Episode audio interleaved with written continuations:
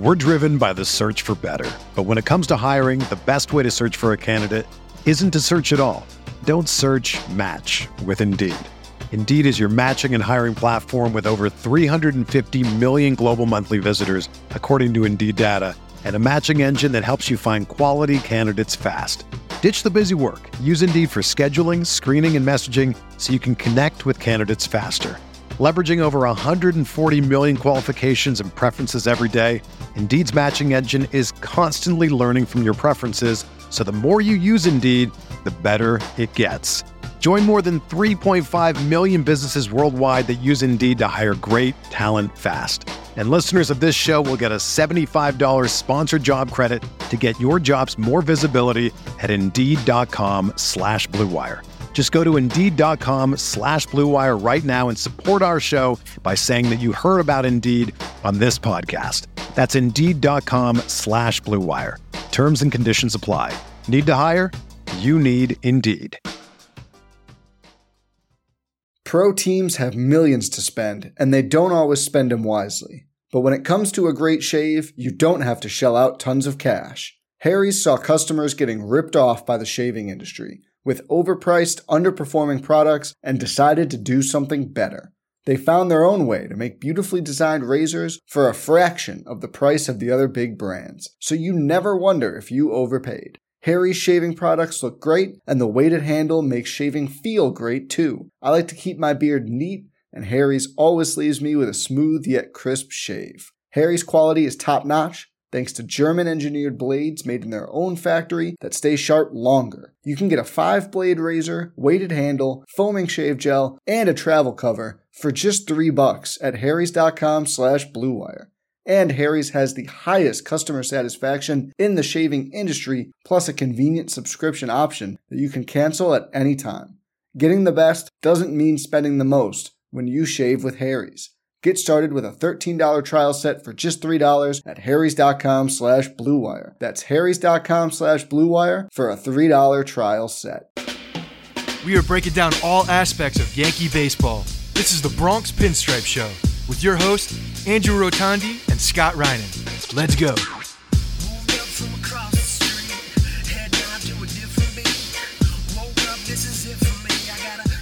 What's up, everybody? Welcome to the Bronx Pinstripe Show. The Yankees have been playing much better of late. Three out of four from Seattle.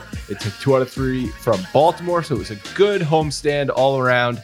I guess they did bookend it with some losses. Let's not talk about that, that though. Let's not start on the negative. I'm going to turn a new leaf. When was it that you said, I think it was right around the trade deadline, right? You, that you were like, you just got to reset total reset. It was a trade deadline. You got to reset. That's it. That was just a just a mindset shift at this point. That's all it is. Nothing nothing can hurt me. Nothing can hurt me. It is. I mean, it. I think it did help psychologically.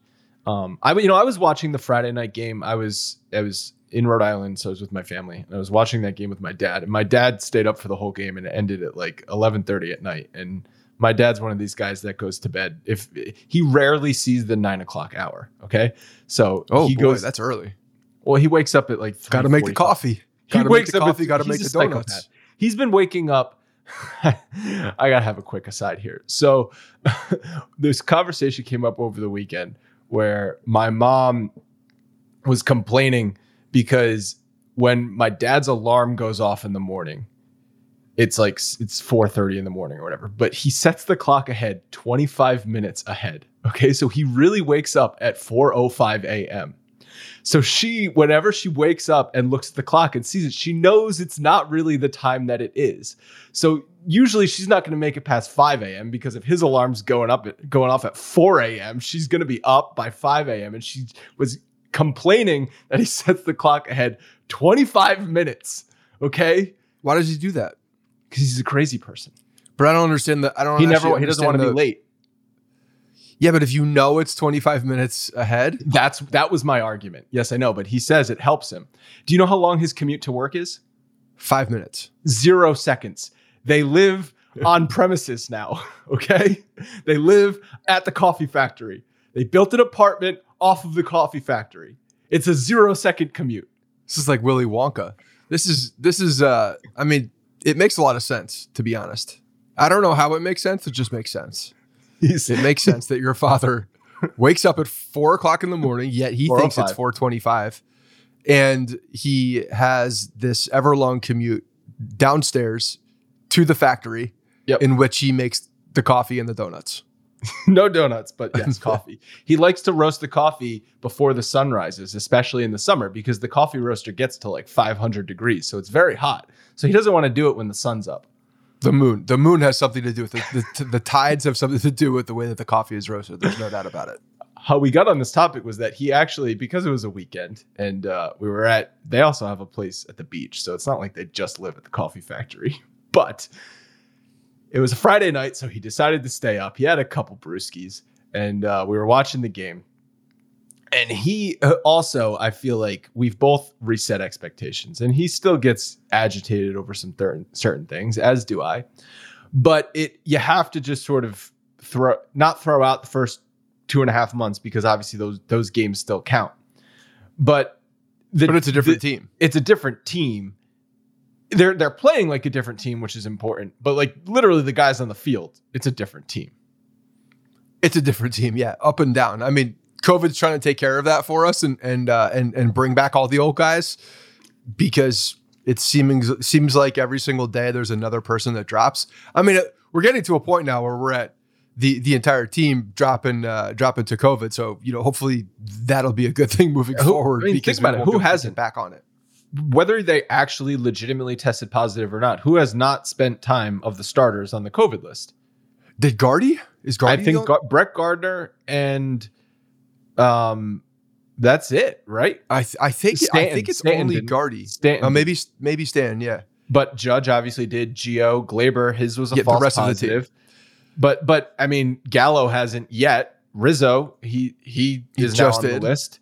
Um, which now Voit's back up. I mean, the Voit's- timing of these, the timing of these moves pe- uh, post deadline, the you know the fact that they right after right after the All Star break, even right after the the this, the second half of July, basically is when when the shit started hitting the fan with with the the COVID list, when the Greg Allens of the world were coming up and and you know setting the world on fire in a good way, and you see that this team has actually been through the ringer back you know but they've still won these games they're still winning baseball games it's it's like they're using this as a chip on their shoulder at this point the and schedule using it as fuel for them on the field The schedule getting soft came at a good time as far as injuries and COVID. No, it did. You play the games on your schedule. I'm not. I'm not sure. saying that they're not legitimate wins, but they they were playing Seattle and they were playing Baltimore and and um, who who they play before Baltimore it was another soft team. God, my memory is just trash at this point. They've they've gotten to a point now where they got the catalyst from the the trade deadline with Rizzo and Gallo, and both of those guys have been impact. I mean, Rizzo definitely you seeing it on both sides with him. The glove is there, the bat is there, um, but now that Who he's knows how at long least he's down, out? and he's not he's down ten days at least, right? So so he's Yeah. gonna he's gonna miss the Hall of Fame game or the uh, uh, Hall of Fame game. That's football. Field The- of Dreams. Field of Dreams game, which is unfortunate for him. I think he was probably looking forward to that, but uh, yeah, you're gonna miss that. But the timing with Voit coming to that back, more than others? Chicago against Chicago, he- he's a Cub, wants to beat the White Sox. The Okay. South side, North side, they don't I get along. They don't like each I think other. You're reaching. possibly. But the um, you know, the fact that that Voit is is back and was ready to, you know, was already rehabbing and just, you know, boop, plop, plop Voit back into that first base spot doesn't really Yet another reason why you don't trade Luke Voit. I think they the primary reason you didn't trade Luke Voit is because he's injured, and it's really hard to trade an injured a guy currently on the injured list. Like teams are not going to give you anything for that player. So what's the point in trading him? Because well, there was no point. I think in this this You know, year, the Rizzo- more it went on. Yeah. either Rizzo or Stanton or Judge or someone's going to go down with something, and that opens up a spot for Luke Voit. Yeah. I mean, even even if not, there's that the rotational spot in the DH because we're actually seeing we saw Stanton again out in right field this weekend, which is a really good thing. I, did I already win the over? Is it is it done? Is it, he played? That was his third game, Yeah, it was two and a half, wasn't it? three and a half. Oh, it's three and a half. All right, one more. So, um, but but the fact that he's getting out there and made a nice play Boy, against that might have been his. That might have been his fourth game. Because didn't he play? Didn't he play two in Miami? Miami's the other uh, team you were thinking of that was dog shit. Yeah, But he that. played Thanks he played well in right field again. Like a made made a play against the wall. He's got a nice mustache growing. I think that's probably just because he's playing the outfield needs a little bit extra. And you know he's starting to hit again. Well, how long that lasts, we know with Stanton that he's a. He's pla- it's four. yeah, he's played four. So you There we go. hit the over. I win. I win. Hammer that over, baby. Um, but yeah, the the fact is is uh, the team is playing better. And look, I, I got to tell you, the the pitching has been unbelievable. I mean, it doesn't even matter now who comes up. Luis Gil and uh, and Ridings, these guys have stepped up in such a massive way. I was out last week. I was down at a conference in Nashville, so I wasn't. Uh, I was catching everything a little late. But man, when I go back and watch the those guys pitch, really just electric stuff. And then I was able to watch Gil this weekend, and his fastball, man, it, it's uh, it's electric. It rides. It he could throw it 95. He could throw it 100 if he needs to, according to the gun. Um, but he's got nice, got a nice slider. Like I, I really think that he he is someone um, that's probably not going to be in the rotation long term. At least this year, I could see him being a pretty pretty good uh, pretty good arm down the stretch. Though I mean, the, a lot uh, of that depends. you never on- know. Fuck injuries. Who knows? But like a But- lot of it also depends on does Severino come back and be a starter? Does Kluber come back and be a starter? Right. Right now, they're three starters down with Cole and Montgomery on the COVID list, and Germán with shoulder shoulder uh, was it shoulder inflammation, shoulder soreness um, that he yeah. experienced.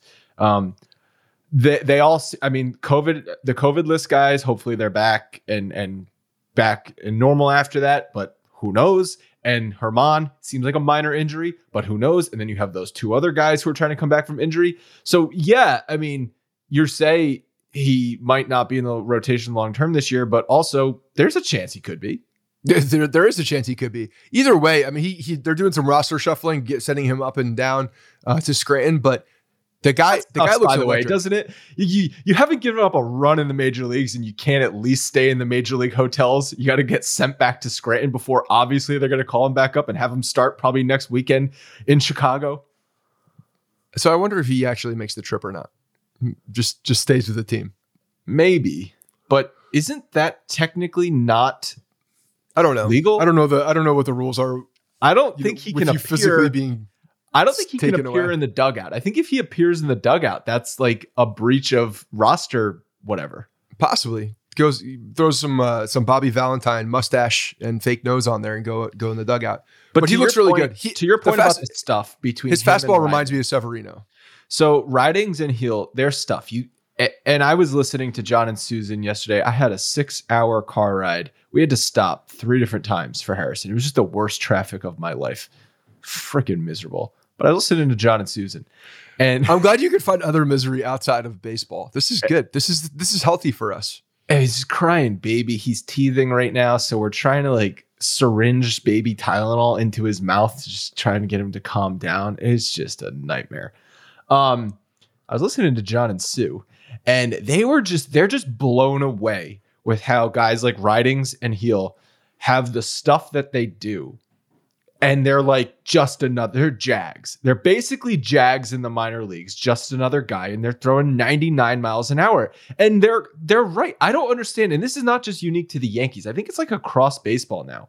You are now a Jag if you throw 97, 98 miles an hour. It's But what do you not? I don't understand what you're not. What what's not computing there? There's there are so many more guys now that throw in the high 90s. Well, that's that- my point. that's the that's, my the reason. point. But but I'm also I, I was looking up um I think I was looking up Ridings. John and Suzyn's internal clock is still 1995. when Oh, I know were like three guys in the league that could. But it. it's still So- I was talking about this when I had Geoff Blum and David Tuttle on. Like Geoff Blum, former Major League Baseball player. He played like Yes. 15 years in the majors. And he is even amazed by it. He's, no one threw 98 miles an hour when he played.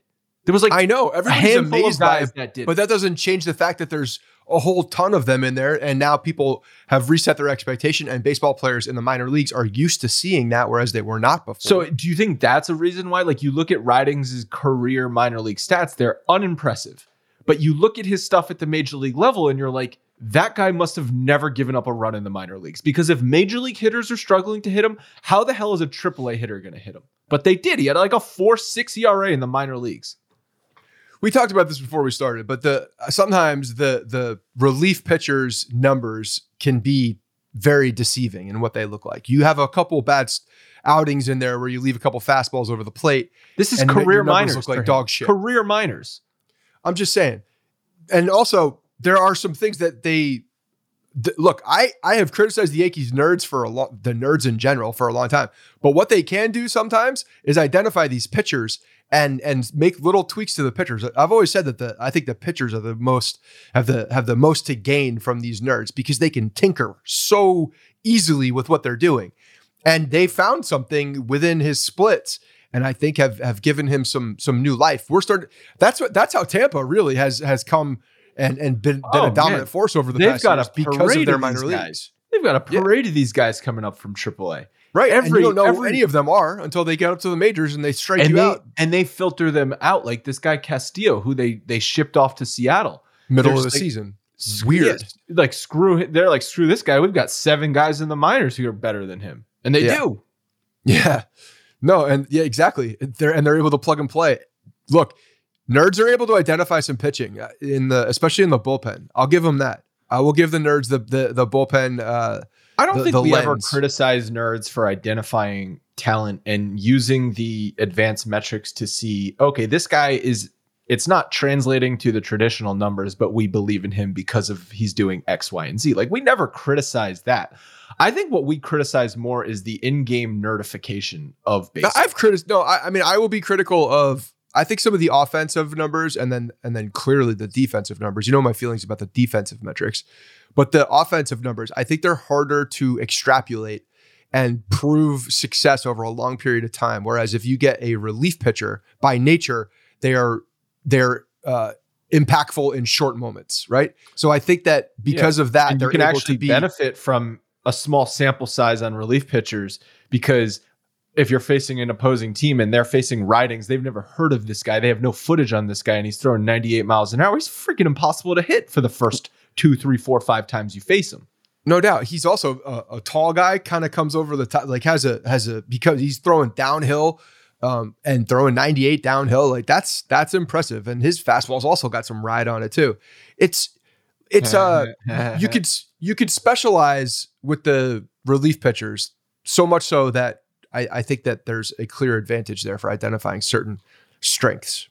So eh, I mean, obviously, and I think another change in this team is that on Friday night, they are down a run in the eighth inning and they do get a little bit of a gift, but they they tie the game. And then on Saturday, they come back from a three run deficit early that Heaney put them in. If this is early July or basically any time before the trade deadline, you you know those two games are over. This team just would quit on those games earlier in the season. That's I mean that's one of the biggest things that we've seen I think in the past 3 weeks is the the demeanor of this team, the fight, the you know when Rizzo I say 3 weeks. When Rizzo and Gallo when those trades happened um, even before that actually I'll, I'll take that back. When when Greg Allens of the world were up these I mean there was there was a there was a Greg Allen turning point. There was a it different is. feel. It's the Greg Allen turning point. Yeah, there's I don't even understand what they're doing with the with the minor league center fielders at this point. But does the, it matter?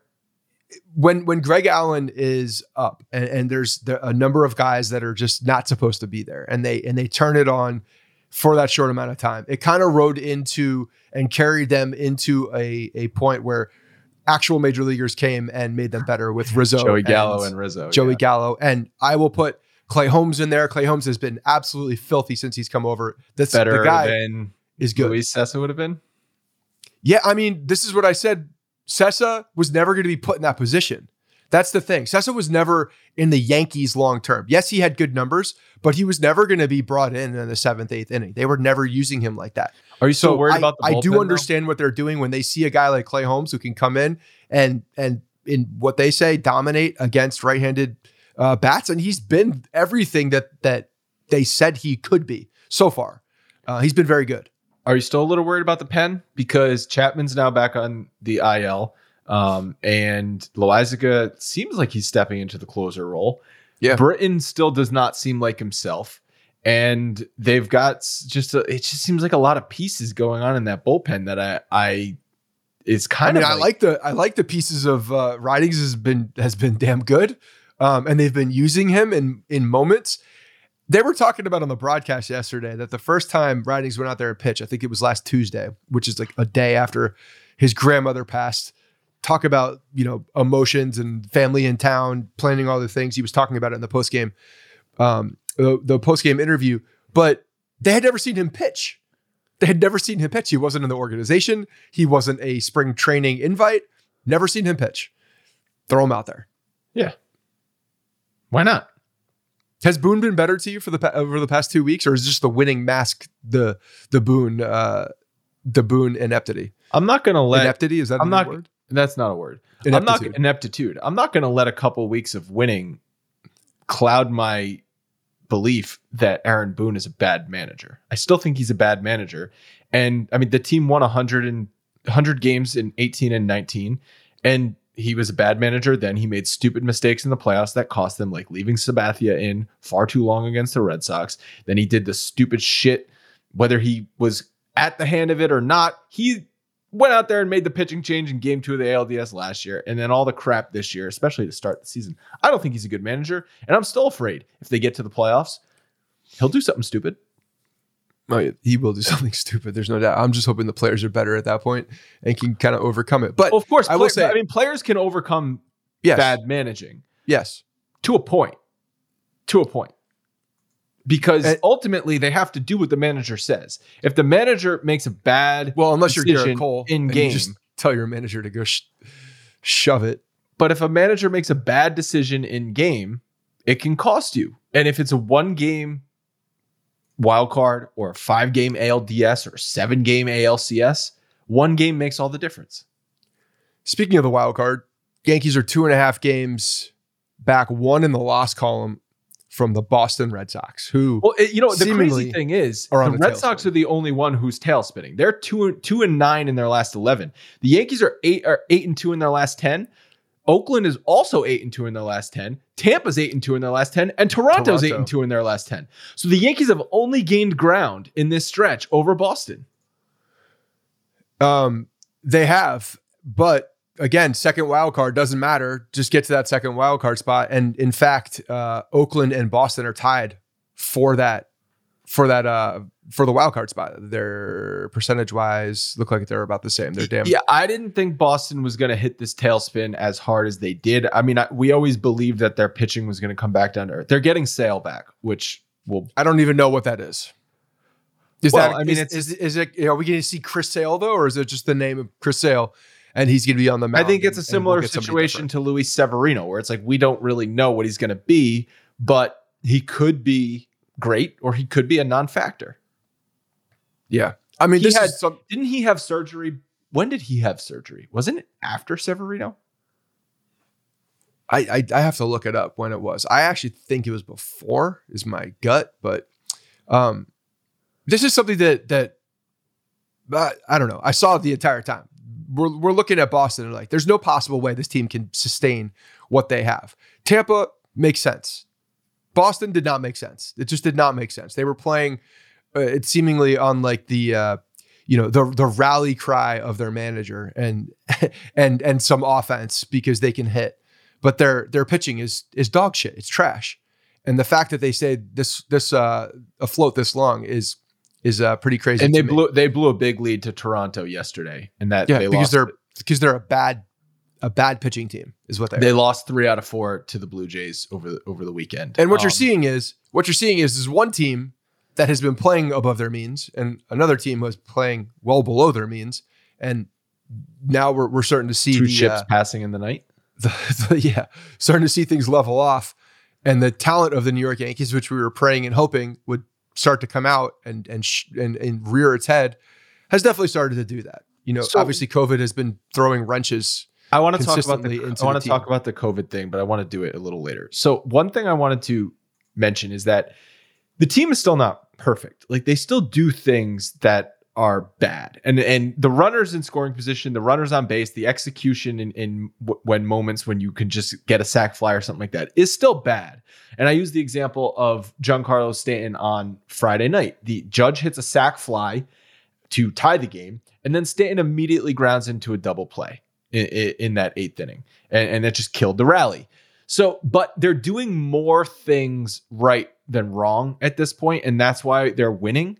Uh, again, they're playing a weak schedule, so hopefully this carries into. I think their next hard their next hard series is probably the White Sox, right? The White Sox are a good team, and White you've got, Sox are a very good team. you've got they swept them though first time the Yankees did. Yeah, They- which was they've got- surprising. They've got the Field of Dreams game, which uh, I'm going to be doing a crossover episode with a White Sox podcast called Sox Machine. We're going to be recording that Wednesday night, and then so that should be up Thursday before the Field of Dreams game. But that's like a gim- That's a gimmick, right? Like that. That's like the London game. Oh, it's very different. It's still here. They don't have to travel like overseas. It's not like this big hoopla thing It is only around the London. Like, it's very, it's very different. Very but so the, eh, the but what I'm saying is this kind of if this was just a traditional Friday, Saturday, Sunday three game series in Chicago, I would say okay, that's just a hard series on the road. Now you got this gimmick game. It's a gimmick for both teams, so that's a wash for one game, and then it's a two game series on the road, basically. Yeah, essentially. But the uh, one, I'm looking forward to it. It's going to be pretty pretty odd. Did you see the jerseys? I did see the jerseys, and you- I wanted to punch my computer screen when I saw the Craig Kimbrel.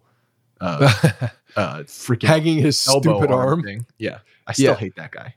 I hate him too. He's he's he's a piece of shit because he hangs his arm. Because Jonathan Papelbon made a butthole with his mouth. I don't like either one of them.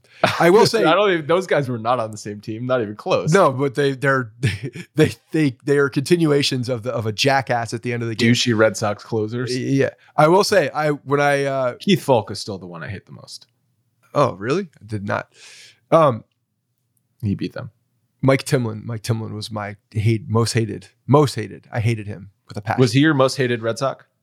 He was up there. Yeah, he, one of the top. People were like, "What are you talking about, Mike Timlin?" I I loathed Mike Timlin. I loathed uh, Brian Daubach, and no one knew why. It's because he used Yeah. to lick his lick his wrist and then wipe it on his forehead in between. Mike Timlin was just an asshole.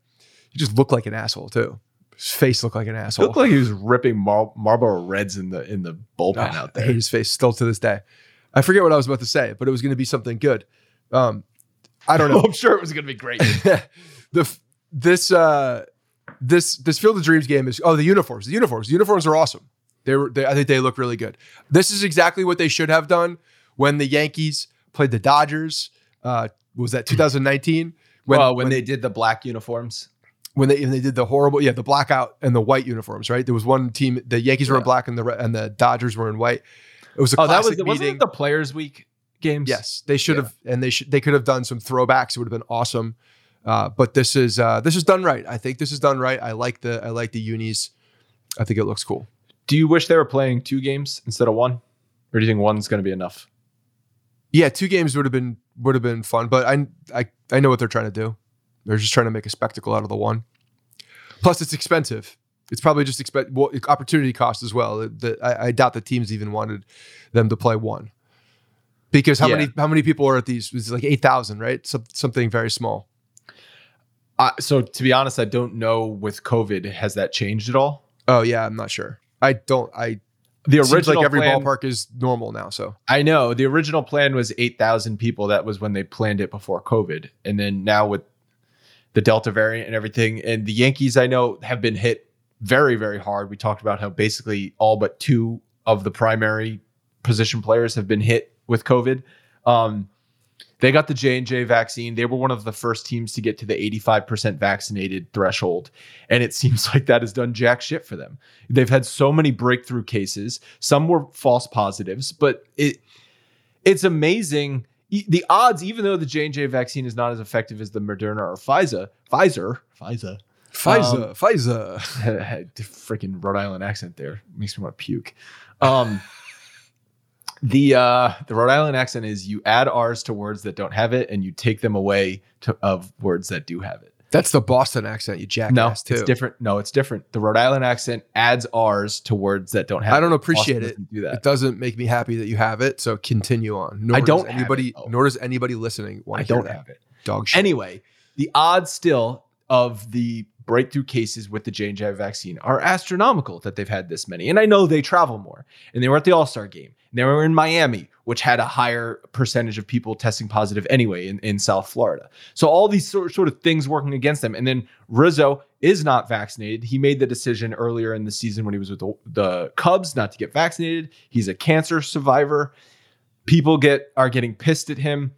I'm not the type of person, I don't think you are either, but I'm not going to speak for you. I'm vaccinated. My family's vaccinated. I think people should get vaccinated, but if you choose not to get vaccinated, I don't think less of you. It's your personal decision. It's just something that now he's at a higher risk. Like statistically, he's at a higher risk. And the team had COVID going through it. Sanchez tested positive a couple days before that. Cole and Monty a couple games before that. They've obviously had Judge and all these guys. So yeah, he's not vaccinated. Of course he was going to get it. He's sharing a locker room with all these guys.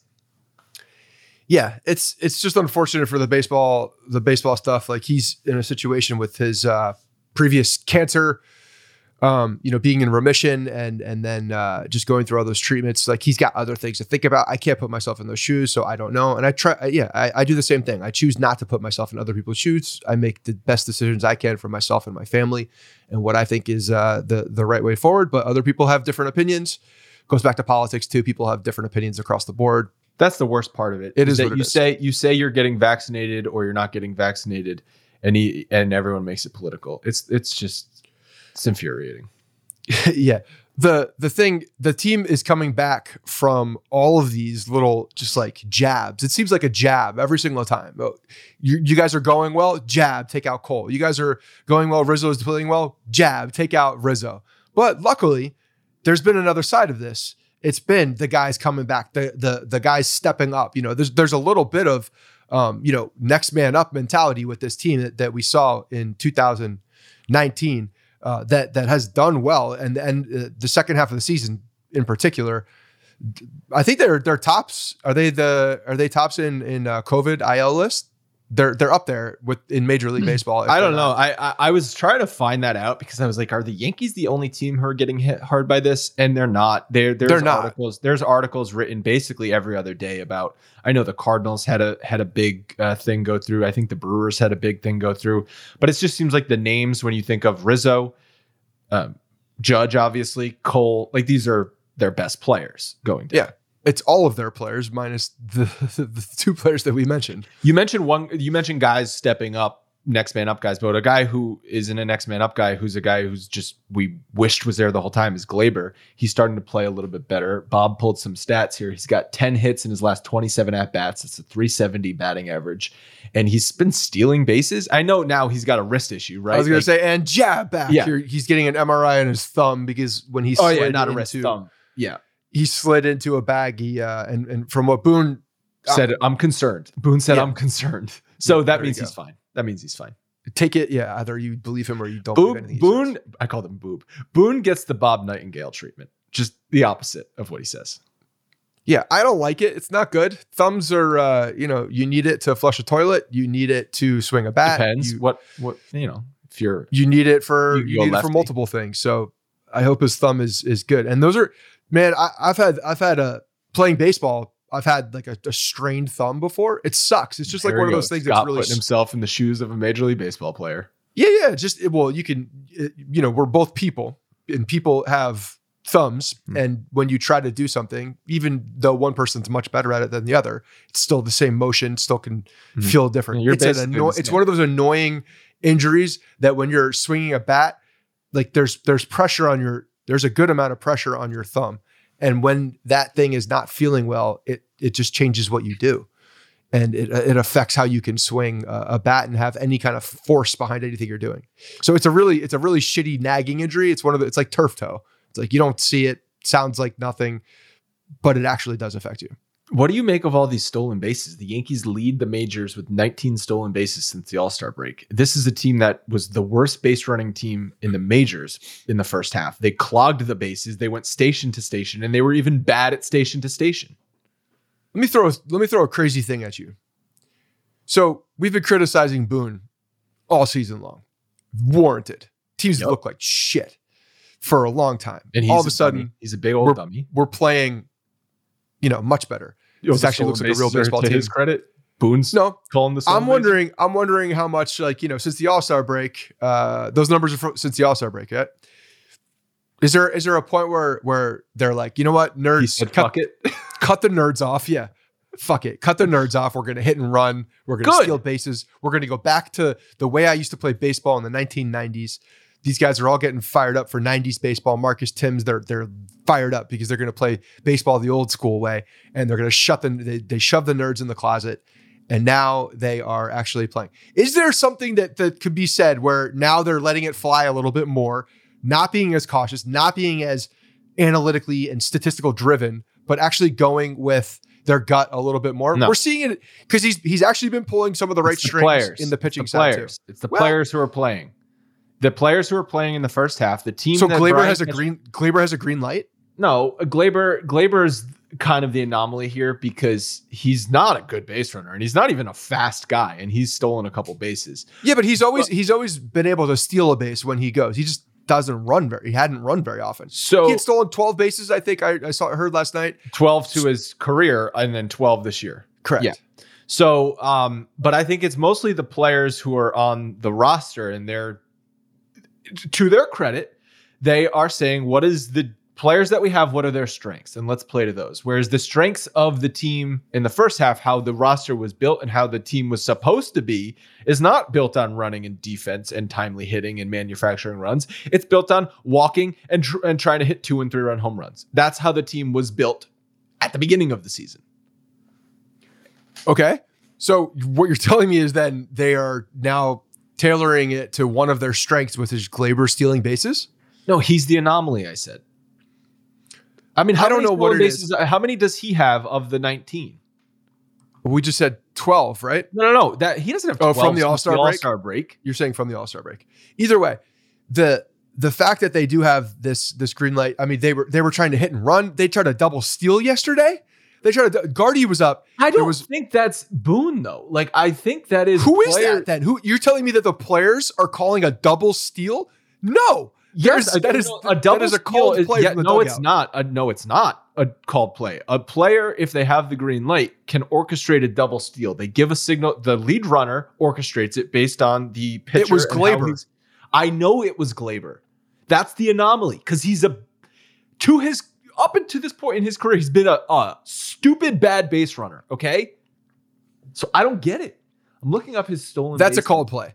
I firmly believe that's a called play. In there, they gave him uh, an opportunity to go. think it's a called And play. even if even if it's even if it's a green light, someone's giving him that green light, giving him the ability to go out there and feel the game. When Someone's was doing the that. All Star break? That's Boone. when was the All Star break? Uh, like In the middle of July. right? So he has one, two, three, four, five, six stolen bases. that's a lot. That's a lot. has six of the nineteen. But but the point is, is they are they're hit. I, they had, they've had the hit and run on more often recently. Uh, the double steal with Gardy up, one runner. I'm sorry, one one out. Uh, Gardy fight with two strikes. Even two. I think it was a one-two count or a two-two count. It wasn't even a full count where they're moving runners. This is this. They're being more aggressive. There's no doubt about it. And maybe it's partially because the the other teams are not expecting this, and it's it's uh it's a little bit They of were a different playing rope a dope in the first half. Yeah, a little bit of a well, no. There, I think they can also get it, take a take take this uh, and, and use it to their advantage for another small amount of time, probably until you know they're they're caught up and, and people are looking over and expecting these guys to run. But it's working right now, and they are pushing the envelope. They're doing different things, and I applaud that. And, I- and part of that, I have to give credit back to to to Boone a little bit because that's I, I got to be fair here.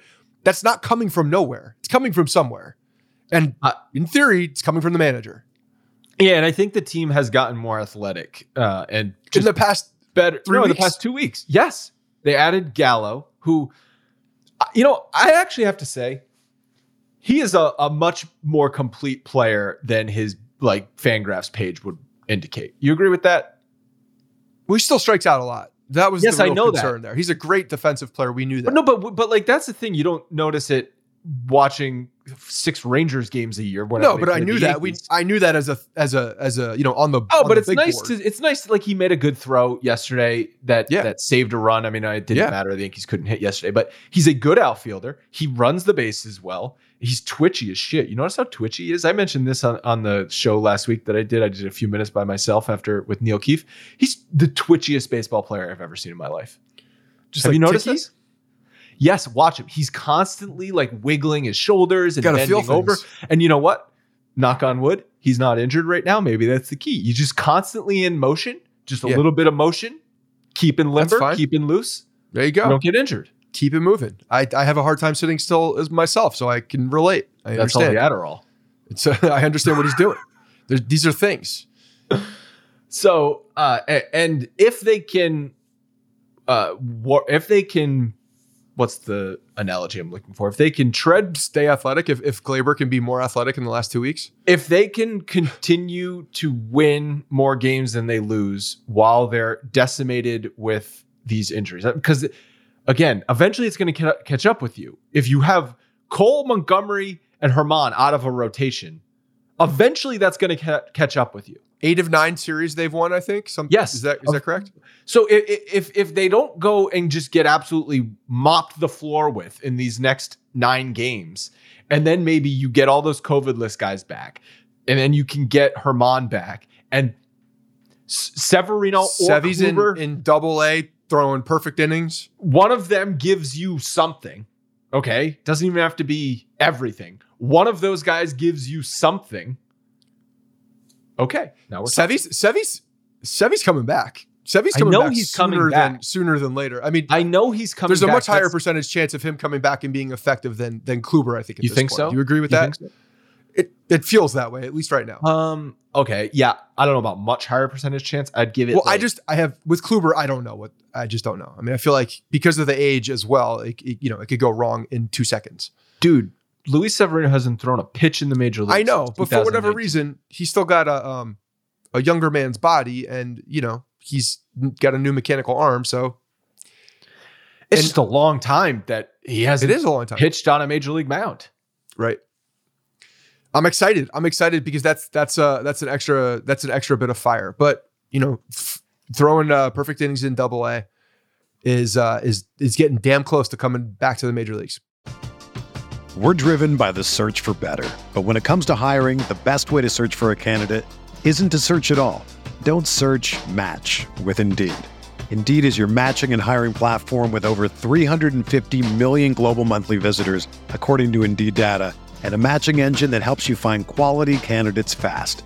Ditch the busy work. Use Indeed for scheduling, screening, and messaging so you can connect with candidates faster.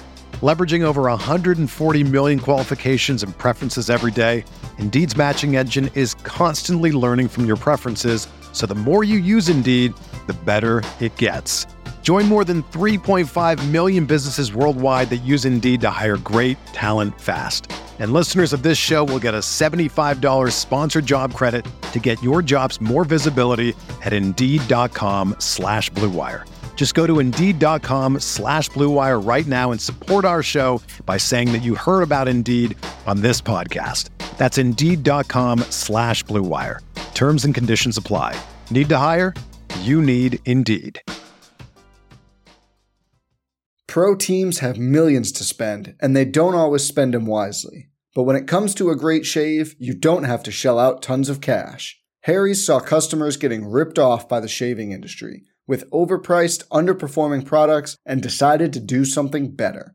They found their own way to make beautifully designed razors for a fraction of the price of the other big brands, so you never wonder if you overpaid. Harry's shaving products look great, and the weighted handle makes shaving feel great too. I like to keep my beard neat, and Harry's always leaves me with a smooth yet crisp shave. Harry's quality is top notch, thanks to German engineered blades made in their own factory that stay sharp longer. You can get a five blade razor, weighted handle, foaming shave gel, and a travel cover for just three bucks at harrys.com slash bluewire.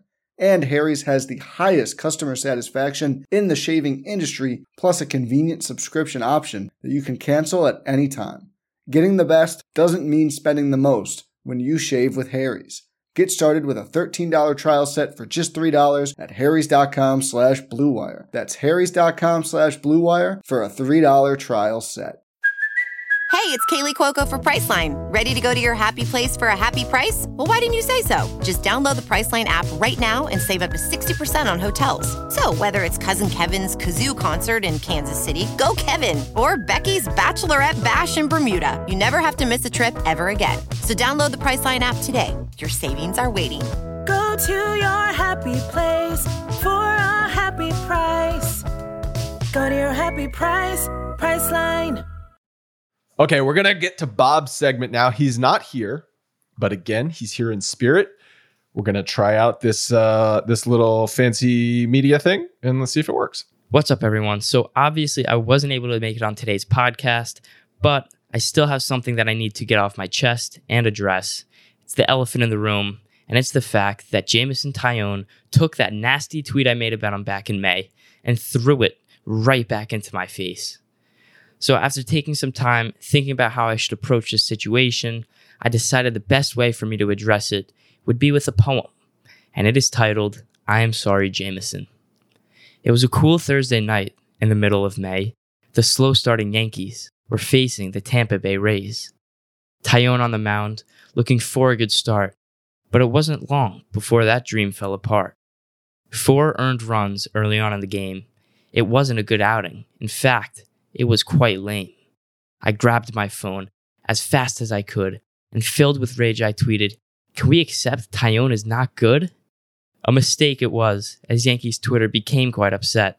As I read through the comments, I began to feel a bit of regret. Now, it took him some time to get back his feel. But just look at him now. The guy can seriously deal. Only six earned runs in his last six starts combined, and he even won the title AL Pitcher of July. Now, Jameson, I would like to say, I'm sorry, as I should.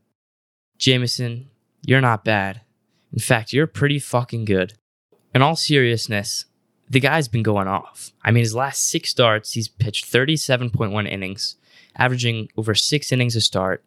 He's only allowed six earned runs, three home runs. He's only walked 11 guys, only allowed 24 hits, which is right around 20 or right around four per start. He's thrown 35 strikeouts, averaging a, around six strikeouts per start. He won AL Pitcher of July. I mean, the guy, he's good. He's good, and and I couldn't be happier about being wrong.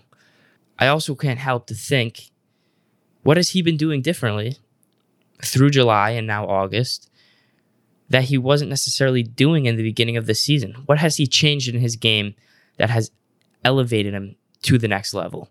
So there is Bob's poem apologizing to Jameson Taillon. to the to the tune of "Twas the Night Before Christmas." I mean, no one said he's a poet. He's a I mean, he, he is a poet. He just wrote a poem. It was it was beautiful. It was beautiful. So- it was a it was a um it was a needed apology. He needed to apologize to the man. it was from the heart. I could tell it's from the heart. we you know look i think that you and i have had uh, juries out jury out with uh Taillon for for a bit now wanted him to ramp up got to a point. I he actually turned it on in a beautiful timing. It's like okay your your body feels good. You're starting to tweak some stuff. Now you're starting to or move you know move move uh move around different pitches understand what you're doing a little bit better now understand that you feel good. And he's put it together. He really has. He's done done really well. Um, i'm happy for the guy um, and uh, I'm happy for this team because they needed him badly. Yeah, especially he's been their best pitcher over the past month, and it came when not just the injuries were happening, but Cole was struggling. Yeah, his boy. So we like, uh, I got, I got you. the question you, that boo. Bob wanted us to discuss is what is he doing differently the last six or so starts that he was not doing early in the season? And when you look at and dissect his numbers, his pitch usage, his whiffs per swing, uh, his his um, raw or you know, so it was. I was looked at pitch usage. It's pretty much the same between four seam sinker, cutter, curveball, and changeup. Um, his whiff percentage actually did not change much because he even in the beginning of the season he was getting swings and misses. It's just when he was not getting a swing and miss, he was getting hit hard. The the biggest difference is just he's not getting hit hard anymore. That might sound simplistic, but his batting average against on his four seam fastball in the first month of the season was 303. Okay. It's been 186 since since July. And then his slugging percentage was 636 off of his fastball in the first month of the season.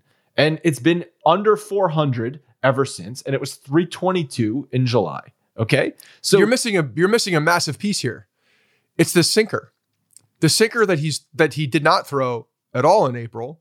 and July is making up what uh, he has in here eight percent of of the uh, of the repertoire. That's a big deal. That sinker comes out of your hand and looks like a fastball. It's a heavy fastball essentially.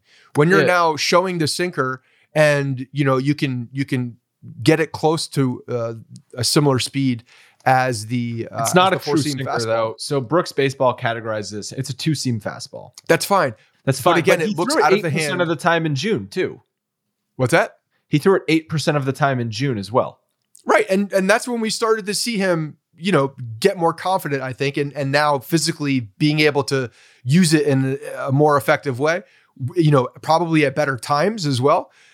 That's that's what I'm seeing. The, the at the opportunities when he's getting hit and, and and getting you know too much damage off of his fastball, he's got a a sinker slash two seamer, whatever whatever we're calling it, a, a fastball with downward action movement. He, he's he's getting he's getting the swing and miss. It's because it's it's helping the whiff percentage and it's mixing it up in the batter's eye so that they're not expecting that fastball anymore and they have to see uh, you know a, a four seam fastball has a flat or rise tendency two seam sinker whatever we're calling it for him has the opposite action so mixing in that pitch and, and those opportune times perfect that's great and i think that's that's part of what he's doing he's figuring out his mix a little bit more with the understanding that he can throw these pitches effectively and when you get that confidence level when you you get that that difference uh, in in the in the two pitches. I think that's a huge deal. It really is.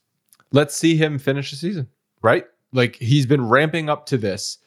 Don't f- flutter out after one month. Let's see. I know he's not going to be a what is he 0.9 ERA in the month of July. Like I'm not saying he has to do that, but just continue uh, for the next two months and be good. You don't have to be the best well, pitcher, the, but just be good for the next for, two months. For Taillon too, is that he's going to be getting up to a a point now you know, as the season goes on, where he's putting more work on that arm than he's ever had, right? Or, you know, that he's had in a very, very long time. So he is up to 107 innings pitched. And at the beginning of the season, remember he talked about a 140 number?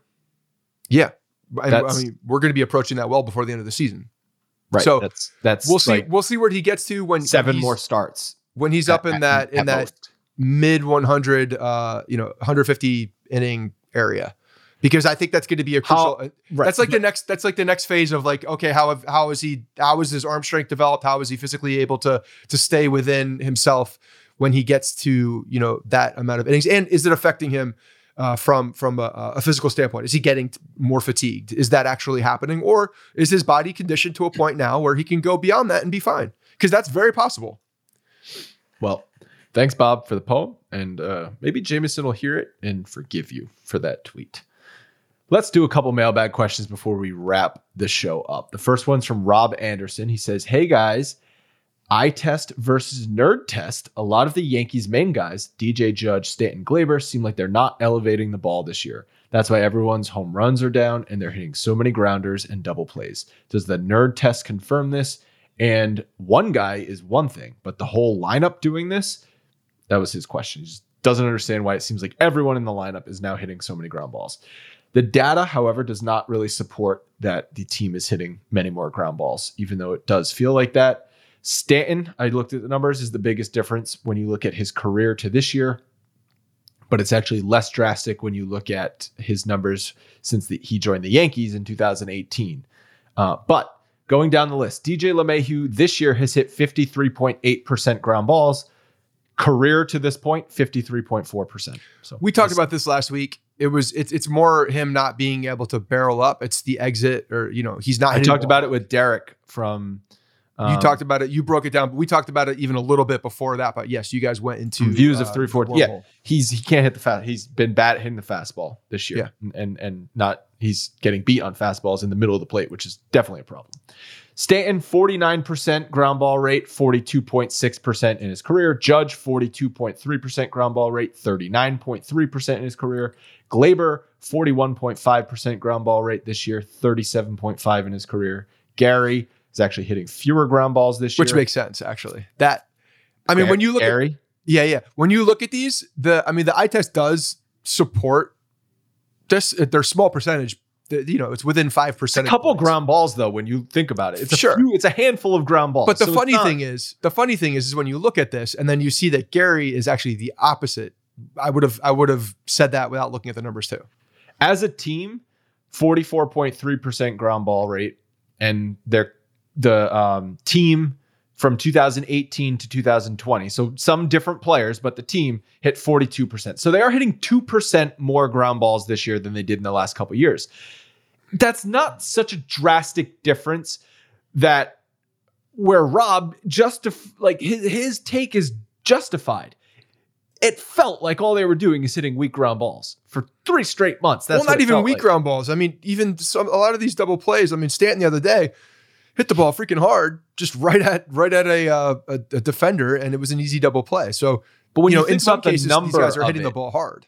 the number of it, it's like, oh, it's nine more ground balls. It's not a crazy amount. Whatever. I don't know if it's nine, but you know what I'm talking about. It's a couple. It's a couple of ground balls more. When you turn those ground balls though into double plays, a lot of them have been. and when you translate that, that that ends a lot of innings. Well, Aaron Boone said that good teams ground to double plays. Well, you know, Okay. Next question is from Brock Leatherman. With Cashman's kind of badass additions of Rizzo and Gallo, since we aren't paying Jack for either, let's say the Yanks make a decent comeback during the second half. Do we still can both Baboon and Cashman? I'm feeling upper management is already eyeing Boone's replacement, so I feel like he's gone the day after we lose the ALDS, assuming we can get past the Sox. I think we should sign Rizzo long term. Not sold on Gallo's home run or strikeout plate approach, even though his OBP is higher than Mookie. But with mis- the mismanagement of the bullpen and the lineup, is Cashman still gone as well? I'm stuck between this being his redemption deadline or just a common or just common sense trades that really any GM would make. I've been high on Cashman until the realization nearly the entire fan base had when nearly the entire lineup was hitting sub 200. Love the pod. Keep up the good work. so um, His Cashman- question is Is there a scenario where Where Ca- Boone Cashman's- gets fired and Yeah. Cashman stays? Yeah, Even yeah, though we- I have mean- said, we've said the two are tied. we've said the two are tied, but we've also said that Cashman's definitely the harder one to get rid of. There's no doubt about it. There's, you know, if we're looking for a scapegoat, it, it could be, it could be Boone. Dude, Cashman's been with the organization for a long time. This this this team doesn't like to He was like 17 years old, Yeah, they don't like to make changes. They just don't. That's not something that that they that they especially at the, post the position level of Brian Cashman. Correct. So, absolutely, I could see that happening. But they are tied because Cashman's decision and Cashman's decision making has been tied to Aaron Boone in in in many of the cases. Cashman's also made some great moves. I mean, we can we could you know crush him for for not being able to identify a starting pitcher at the trade deadline all we want. It's valid. It is valid. He's done some good things on the relief market so far. Again, small sample size. Not gonna not gonna overreact to the good stuff. Um, uh, just like can't overreact to the bad stuff. But Clay Holmes has been good, and they're using him in higher leverage situations than Luis Cessa was ever used. So I understand that. Plus the arbitration, he's in control. I understand that move. When you break it down, I do understand what that move was. Not a direct move, but it was a correlating move essentially to clear space for uh, for the other guy. Do you think Cashman's uh, additions of Gallo and Rizzo? I, I- I'm I'm sorry, I forget if I have already asked you this question. Do you think that was him admitting that the he the team he built was drastically flawed and it needed to change, or was that just him saying these are the best guys available for a cheap price? I got to get them. I mean, I think you have to. If, if you listen to the um to to the birds and and and all the rumors that are happening that they were after Gallo in spring training as well. So yeah, from from what they from what they're you know is is in the wind, they've been attempting to uh, to get Gallo, and, and Gallo's been rumored for as a New York Yankee for it seems like for the past three years at the trade deadline as well. Wasn't he So going to be traded there, or wasn't the Andrew Miller? Wasn't like literally wasn't he possibly going to get traded for Andrew Miller? I don't remember. like, It seems like he's been in every 2016, trade trade deadline talks um, since he's been around. So, uh, anytime you have a guy that's like, there's a connection also to New York, like grew up as a Yankee fan, like all these things, like you know, they're they're an immediate an immediate uh, add into the trade deadline. But if if he's not able to identify that the that the lineup was unbalanced based on the production that happened in the first half, then I don't know what's happening. So so yeah, of course, I think that he saw opportunities to to secure two left-handed bats, Rizzo and Gallo, and the fact that he was able to do it at no money, like that's where that's where to me Cashman comes in and and is like Cash. works works his uh yeah works his wizardry and is able to get these these guys over here still under the um you know the the the confines of the luxury tax threshold which is what he's been working on for years now. We know that. That's what that's what the organization has has clearly stated but it didn't affect what they could do at least not, not on the offensive side. I don't know what happened Well- with the well, pitching may- side. Maybe It's because possible. there's there's been there was a lot of reports written after the deadline that the Yankees were heavily in on Trevor Story and in on uh, Jose Berrios, and that the price was too high, money wise too. That they they could not get those teams to eat enough money to make make it work financially. Well, fine. The fact that they didn't trade Story and they got Gallo, if those were the two, or if it was Story and Rizzo, either way, both guys are a better fit than Story would have been. Um, well, Especially you could say that understanding if, that if you Gallo trade for Story, And we get him next trade- year for free. Yeah, if you could trade for Story though, that moves Gleyber to second base and LeMahieu to first base, right? But again, doesn't really doesn't really uh yes, it it it- changes your lineup on a day-to-day basis, but this is a much better fit. The way that it is now, plus it allows you for the flexibility that you would not have if that were the the case. Yes, Voit also being there, LeMahieu being there, but the fact that you have a lefty bat Rizzo who's got the playoff experience, who's got, you know, the clutch gene, it just it just made a hell of a lot of sense. The last thing I want to mention quickly, we got an email from Lee Jones, our buddy in the UK. He corrected us on something. So he says regarding the number 21, it's Wednesday afternoon UK time, and I'm currently listening to Monday's episodes. This was from last week, and you've said that nobody's worn Paul O'Neill's number since he retired. Didn't LaTroy Hawkins wear it briefly, only for there to be objections, so he voluntarily switched? I could be mistaken, but Paul O'Neill's uh, Paul's also one of my favorite players. I could have sworn this is a thing. I looked it up. I had forgotten about this. Indeed, LaTroy Hawkins wore number 21 on the field at Yankee Stadium very briefly in the year 2008. And then he switched it because people were pissed. good call and good for LaTroy Hawkins also being uh you know in tune with what the fans want. I appreciate that. Yeah, and so it's uh, it's one of those things that they were willing to give it out to LaTroy Hawkins. In 2008. In 2008, yeah. I mean so you're saying that I mean Joey Gallo is going to be here for another year. Joey Gallo's not taking that 13 off of his back. Doesn't seem like he's taking that 13 off of his back. No, but like you were going to give 21 to a relief pitcher who's Yeah, at that point, you, you I guess you're you're giving it up to anyone. Well, look, they they had a second.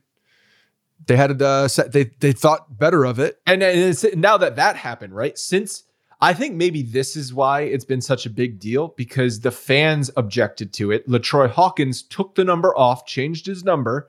I think he changed it to 22, which is funny because like that was um Clemens, Clemens Jimmy Key. So he maybe the fans actually have made a bigger deal about it than the organization. But now we're at the point, it's been 20 years, it's been 13 years since the LaTroy Hawkins incident. No one's touched number 21. Uh, Todd Frazier was gonna ask Paul O'Neill, and Paul O'Neill just couldn't get signal in his basement to answer the call. So like it's basically retired now, even though LaTroy Hawkins did it for wore it for for a second. Yeah, good. As a Number It's 13 fine. is not. A couple people Number 13 mad about not. that. A I'm lot of people mad about that. Yeah, there's definitely some people mad about that. It's All right, so we've we've got a big week. The Yankees are in Kansas City. I'm going to be sitting down and talking to an interesting guest this week. I'm talking to a Hall of Fame curator by the name of John Odell. I'm very excited to talk to him. Just gonna pick his brain, you know, because I'm I'm I'm the nerdy historian on on this pod. I'd like to to talk to a, a fellow baseball nerd uh, on the history side, not the data analytics side, and uh, talk about what it's like to be a, a Hall of Fame curator. And then, like I said, going to do the crossover episode with Sox Machine. That'll be up on our feed uh, Thursday morning, and then we'll probably be doing a Friday Fives talking about the Field of Dream game, Field of Dreams game, and all that good stuff. do me a favor when you're talking to him as well and get his uh get his current thoughts because I'm, I'm i want him to uh to to talk about the steroid era and the way in, if they've changed their thought in the because they have uh they have you know sections of the hall of fame like obviously the guys are not in the hall of fame but they have um exhibits in the hall of fame that talk about the steroid era they talk about moments that happened within the steroid era. You era have to, you have to. Those are some of the biggest moments in baseball history. so because that is there i'm curious to understand the thinking if they're there and and and um you know they're they're put behind glass they are essentially celebrated because they were a moment because they were Well, it's a museum. moment. I mean, baseball. That's Hall fine. It is a museum. You're right. So you You're have right. to tell what happened. That's what a Okay. museum is. and the home runs were still hit even by steroid guys so so why the difference why the difference Why the difference? It- well, but he- okay. I why will not ask. why I will not bring up the them off topic. for eras I will bring up the topic, but I don't know. I mean, this is like the voters. That's like a voters thing, not necessarily a a Hall of Fame management thing, right? yeah but they're on the same page come on Yeah, I guess the if the curators are on the same page. The curators are looking for these moments. They're looking for the heat moments in baseball. They're looking for what happened in a particular era that that was important. And the voters are looking at the people who did those or, or who participated in those moments. Why is there why is there a disconnect in the way that they think? I suppose if the Hall of Fame announced that they are unveiling a steroid wing of the Hall of Fame, where they're going to tell the true story, good and bad, about what happened in the PED era of baseball, and anyone who was good in that era should be enshrined in this wing, then maybe the voters would change their tune. And Barry Bonds and Roger Clemens and Mark McGwire and Sammy Sosa would all have freaking plaques the size of their biceps in that wing because Yeah, but the problem is then so would the the Derek Jeters of the world, and so would the. Cal Ripkens of the world. where do you And draw the line? Yeah. Yes. Okay. And that's a problem because our, our guy is getting enshrined in uh, a month. couple weeks, month, yeah, early September. All right, that's going to do it for this episode. Again, check out those two uh, bonus episodes that we're going to be doing this week, and then Scott and I will be back on Friday. Talk to you guys. Hey guys, thanks for listening to the Bronx Pinstripe Show. Make sure you find us on iTunes and subscribe so you can get all new episodes directly onto your phone. If you do like the show, we'd love for you to take a minute and give us a five star rating and review in iTunes. It really helps us out and allows us to create more shows. We're on Twitter at Bronx Pinstripes and the same on Facebook. You can always find us there talking Yankee baseball.